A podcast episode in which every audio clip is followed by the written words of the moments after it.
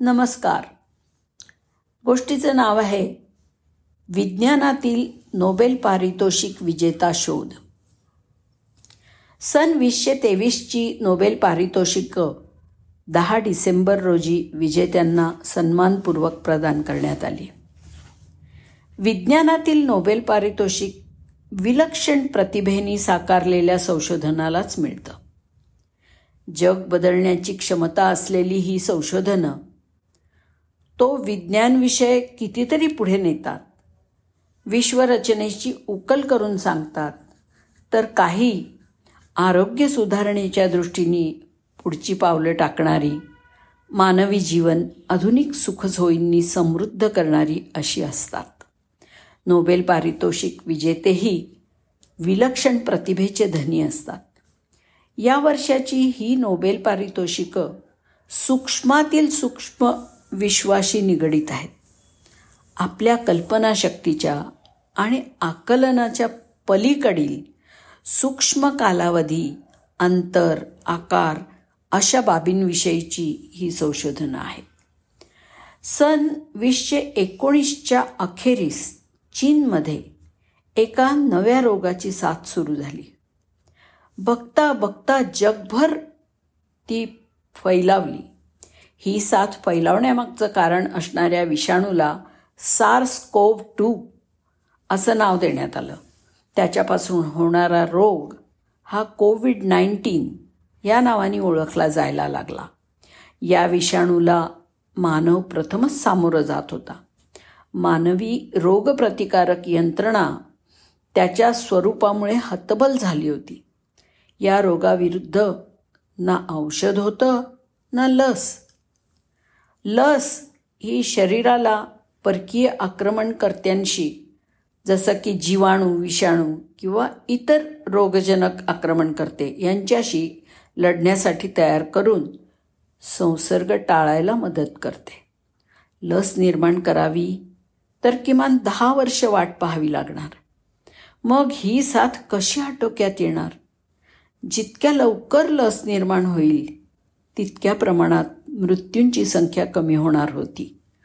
सामान्यपणे लस निर्माण करताना मृत किंवा दुबळा केलेला विषाणू किंवा जीवाणू मानवाच्या शरीरात टोचण्याऐवजी विषाणू किंवा जीवाणूचे महत्त्वाचे किंवा विशिष्ट भाग शरीरामध्ये सोडायचे. ज्यामुळे प्रतिकार यंत्रणा जागृत होऊन या विषाणू किंवा जीवाणू विरुद्ध लढा उभारेल. विषाणूंच्या बाबतीत हे भाग म्हणजे त्यांच्या शरीरातील जनुकीय भाषेत लिहिलेले पदार्थ. विषाणूंच्या पृष्ठभागावरती असणाऱ्या प्रथिनांच्या संकेतांची उक्कल करणारा जनुकीय पदार्थ. याच पदार्थाद्वारे विषाणू मानवी पेशींमध्ये प्रवेश करतात. हे पदार्थ मानवी शरीरात सोडल्यानंतर विषाणूविरुद्ध लढण्यासाठी प्रतिपिंड म्हणजे अँटीबॉडीज निर्माण होतात. त्यामुळे विषाणूची बाधा आटोक्यात येते. अशा प्रकारच्या लस निर्मितीसाठी खूप मोठ्या सुविधा आणि संसाधनांची सुसज्ज प्रयोगशाळांची आवश्यकता असते. त्यामुळे ह्या प्रकारच्या लशी बनवण्यास बराच कालावधी लागतो. लस बनवण्याचे हे मार्ग सोडून वेगळाच मार्ग अवलंबायला सुरुवात झाली होती. हा मार्ग म्हणजे एम आर एन ए लशीची निर्मिती. अनेक वर्ष या प्रकारच्या संशोधनासाठी मोठ्या उद्योगांनी आणि संस्थांनी लक्ष दिलं नाही किंवा त्यांच्याकडे आर्थिक दुर्लक्ष केलं. सर्व सजीवांच्या पेशीतील जनुकीय द्रव्यांमध्ये म्हणजे डी एन एमध्ये किंवा डिऑक्सी रायबोन्युक्लिक ॲसिडमध्ये शरीरासाठी प्रथिनं निर्माण करण्याची माहिती संकेतबद्ध झालेली असते. ही माहिती रायबोन्युक्लिक ॲसिडमार्फत उलगडण्यास मदत होते. म्हणून ही माहिती वाहून नेणाऱ्या रायबोन्युक्लिक ॲसिडना मेसेंजर रायबोन्युक्लिक ॲसिड किंवा एम आर एन ए असं संबोधलं जातं. हे म्हणजे गीता संस्कृतमधून प्राकृत भाषेमध्ये भाषांतरित करण्यासारखं आहे. प्रथिन निर्मितीसाठी एम आर एन ए विशेष महत्त्वाचा असतो. त्यामुळे तेच वापरून लस निर्मितीची संकल्पना पुढे आली. एम आर एन ए अतिशय नाजूक असतात.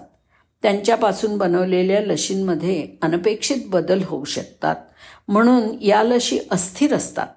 त्यांच्यामुळे सूज येण्यासारखे सहपरिणाम होतात.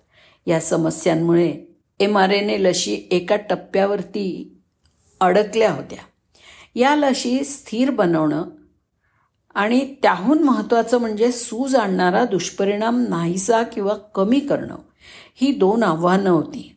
ह्या आव्हानांवरती कॅटलिन कॅरिको डू वाईजमन आणि पीटर क्युलीज या तिघा शास्त्रज्ञांनी मात केली. त्यांनी नवीन तंत्र विकसित केलं नसतं तर पारंपरिक पद्धतीने लस निर्मितीसाठी अजून सात आठ वर्ष तरी लागलीच असती. या तंत्रामुळे लस निर्मितीचा कालावधी दहा वर्षांवरून अवघ्या एक वर्षावरती आला आहे. म्हणून या संशोधकांना यावर्षीचं शरीरक्रिया आणि वैद्यकशास्त्रातलं नोबेल पारितोषिक प्रदान करण्यात आलं आहे. त्यांच्या या शोधामुळे मानवजात त्यांची ऋणी आहे. धन्यवाद.